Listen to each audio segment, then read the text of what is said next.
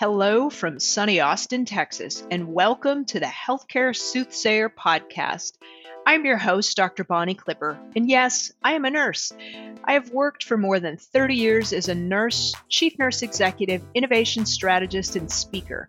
I am grateful for the opportunities to have created nationally recognized programs and for building the framework to bring 4 million nurses from across the country into the innovation space.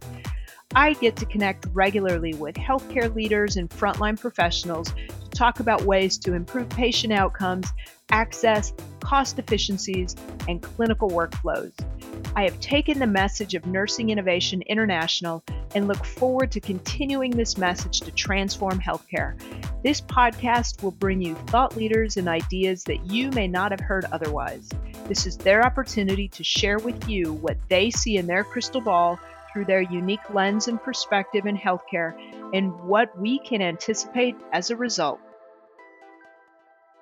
Today with me, I have Dr. Dan Weberg, Head of Clinical Innovation at Trusted Health and Podcast Master of The Handoff. Dan, thanks for being here with me today. Always a pleasure to chat with you, Bonnie. I know, we could talk for hours. Better over a beer, though, friend. for sure. Dan, let's talk a little bit about the space that you're in and just what you see coming down the road or around the next corner. You have an interesting perspective, and we just want to hear from you. Yeah, so uh, you know, I work for Trusted Health, which is a digital home for nurses, and you can think of it like a LinkedIn meets Match.com for your job.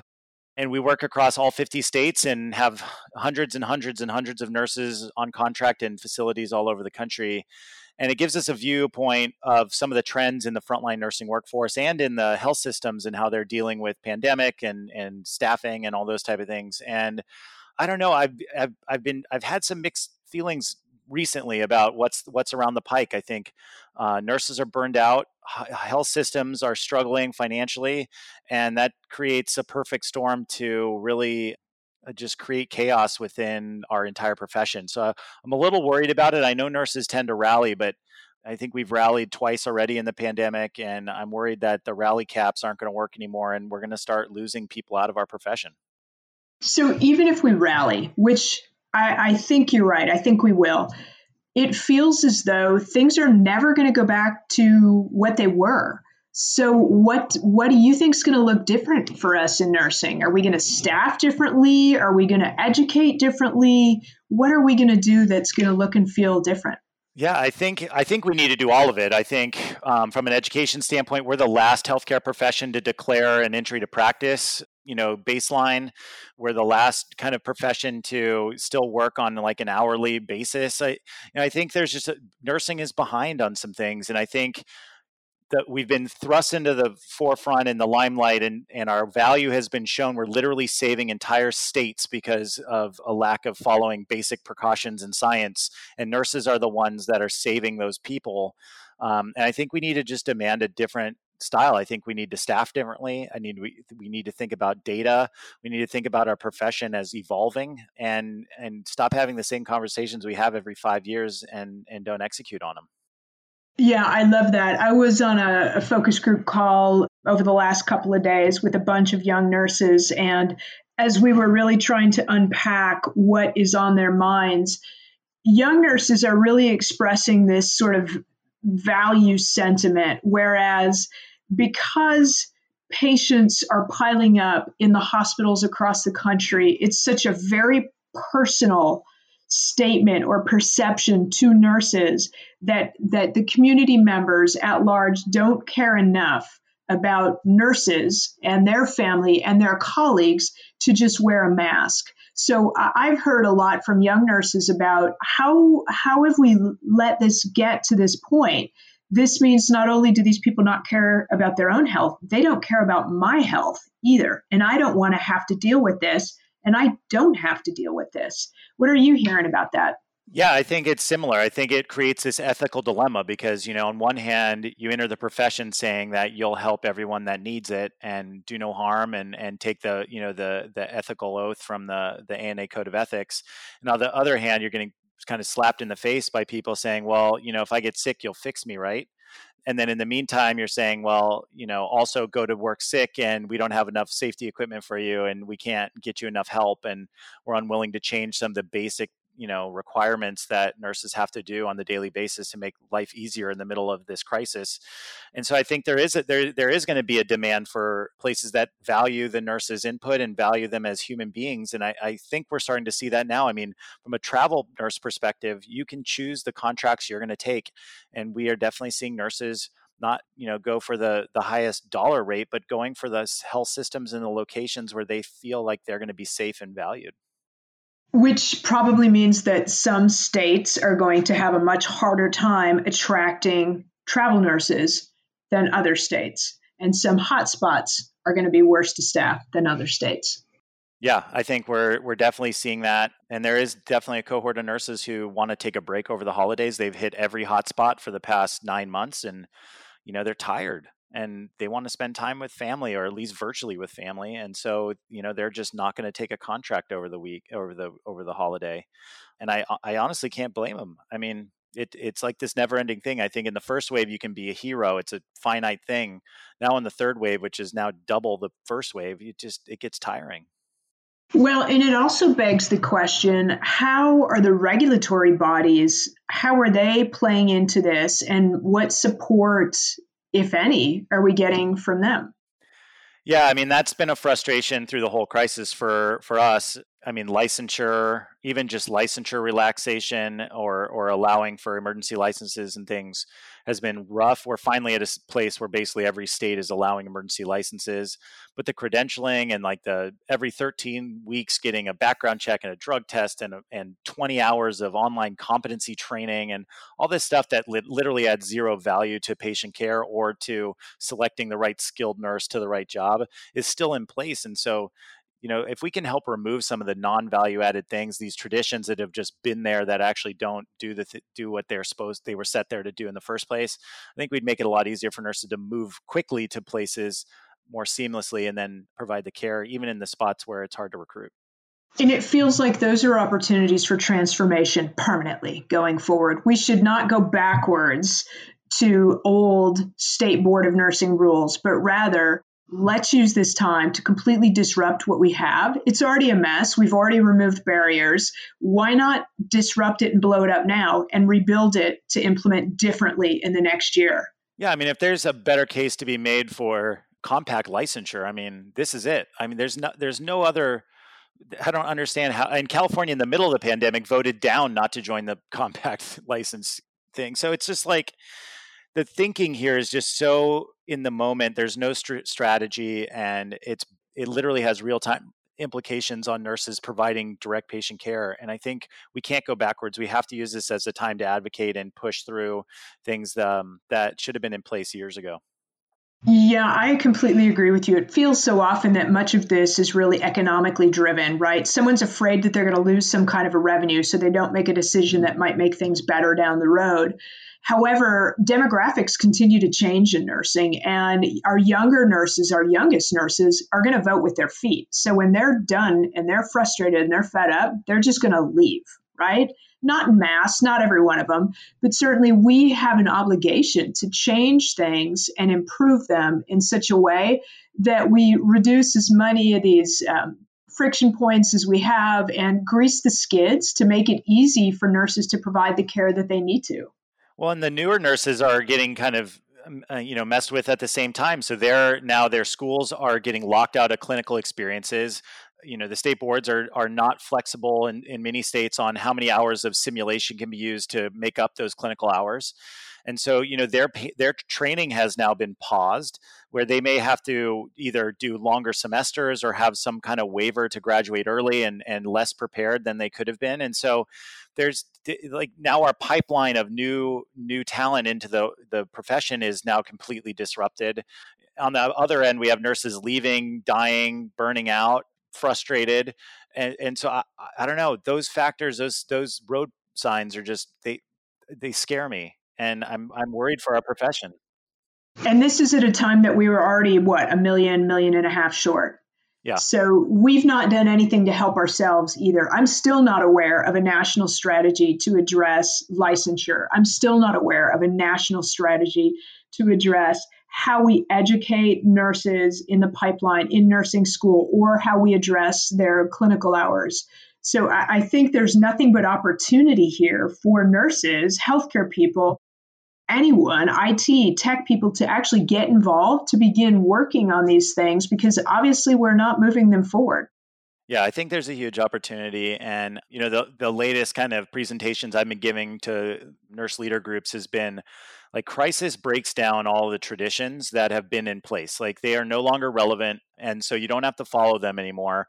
And so let's use this opportunity to move forward and actually break some stuff intentionally and and put in structures and test it out because the crisis allows you to test things. And i think we're so reactive in the moment that we forget that this is the time to create the foundations of change that will last well beyond the pandemic you're spot on. And, and it feels as though we have sort of a laundry list in nursing that we almost need to put together. And um, if, if sort of our associations, professional organizations, regulatory bodies aren't able to kind of wrap their arms around these in a way that does transform these systems, it feels as though there's a lot of opportunity for us in nursing to really begin pushing on these ourselves to start not only demanding change, but putting forth our ideas so that things can be included and do change. Yeah, and I think it it requires some non-traditional partnerships. I think um, you know the associations have have done some things related to you know pushing on policy and and eh, you know a few other areas to try and get nurses mental health resources and stuff, and and that's all great. I think, but we also need to like, wouldn't it be great if if nursing like linked up with the Amazons and the Googles and said, "Hey, like you can you can make the entire frontline workforce of healthcare better and it, and like give it a superpower." I just don't see those conversations happening yet. You know, I, I think that a lot of this is really based on the fact that, generally speaking, our paradigm has not shifted. So we're a very traditional, hierarchical, history based profession. So we have to sort of peel off that outer skin and really get to what are the levers and the dynamics that we have to really move forward. And we're going to have to do this quickly, right? You talked about it, us having a superpower. This is the time for power pills because we got to get into this stuff and dismantle the barriers so that we can move forward and put some new systems in place very, very quickly because the next time we have a pandemic, we're in serious trouble. Yeah, yeah, uh, yeah. The, the whole frontline workforce is going to be like, nope, not again. Right. Well, and you know what? That's sort of an interesting proposition, right? Way back, you know, I'm thinking here in history books, but way back, you know, the Upton Sinclairs of the world in the 1920s, 1930s, there were all kinds of general strikes of factory workers because conditions were unsafe. I'm not advocating that, but what if you know, nurses are like, nope, not doing it. You can't make me go back there. And if that happens in mass, what do we do? How do we respond? We don't really have plans or mechanisms to find ways to have enough PPE on an ongoing basis or have enough staff. Yeah, I mean, what if every nurse became a travel nurse and just worked 13 week contracts whenever they wanted to and could cancel anytime and and based on certain criteria, safety being one of them. I mean, there's there's a future where that's possible. Um, well, that would be free agency, right? And yeah. that's you and I have had this conversation. And in a free agent world, it's basically it's a market-driven world. So it's a supply and demand issue. It's going to be about economics, and whoever can treat the nurses the best and pay them a decent salary, you're going to see nurses go to those places. And those that actually have staffing that, um, generally speaking, feel unsafe or inadequate, those are places that nurses are going to struggle more. Mm-hmm. Yep. Yeah. I mean, it's the way it should be, right? You should be treating your most valuable employees the best. And it happened with physicians, right? I mean, physicians have their own break rooms and their stakes and you know they have all these perks related to it and then nurses are still that hourly employee kind of thing and i think uh, you don't have to you know do the amazon level of like perks in the office and open dog policies on units now but i think you know figuring out how to resource nurses with mental health and and days off and and just all these other things that can help them you know cope with the craziness um, is going to be key moving forward. Yeah i think you're right and i think we're going to have to do it not only to get people through a pandemic but i think it's going to have to be left in place going forward because it's the right thing to do. We need to care for the people that are caring for patients and that's you know discipline agnostic. We need to make sure that we provide good places to work, that we care for those workers, that we take care of them whether you're a physician or a nurse or a respiratory therapist. We, we need to show that we care about these people. They're they're not an unlimited resource and they're incredibly valuable to our system and to all of us. Yeah, I I totally agree, and it is it's going to be needed at least in the short term after this is over, and then I hope long term we build we build this into the nursing education, we build this into new higher you know transition to practice, and then um, just the ongoing safety and and health of our nursing workforce. Yeah, agree. So, if you had kind of a final thought or a final sort of words of wisdom here, what would that be for us? I mean, the biggest thing for me is I know everyone's stressed. I mean, I see it. I, I'm feeling it myself when we're we're sending nurses to the front lines of things and and how busy we are. I, I think we all need to take a step backwards and zoom out a little bit and figure out what's broken in the system. Take note of it and start piloting new new ways of work. Um, whether that's charting and not charting and not doing certain tasks on the front line delivery of care that don't add value to patient care, whether that's policy change that we just push through without you know eh, with asking forgiveness instead of permission. I think there's there's an opportunity here in the moment to actually disrupt in a positive way and um, I, I encourage leaders to take the opportunity to do it and not just look at the the fire in front of you that's I love that. That really sort of centers us on things that we can do and things that we can think about. It is always so um, fantastic uh, talking talking to you. I know we've spent hours having some of these conversations, so I totally appreciate you, Dan. I appreciate it too, Bonnie. I love the conversation and the safe space to be able to have it. Absolutely, Dan. Where can people find you on social media?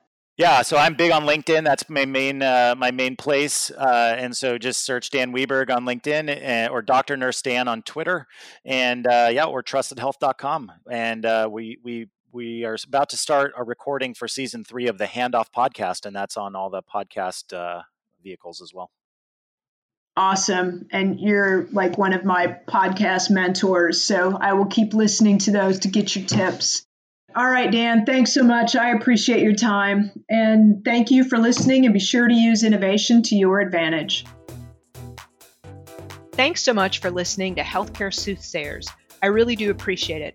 If you liked what you heard, please rate, review, and share it with your network. That is how we grow and learn. If you have ideas for show topics or guests, please reach out to me directly at ThoughtLeaderRN on Twitter. For information about this show or any of the others, in the Touchpoint Media Network, please check them out at touchpoint.health.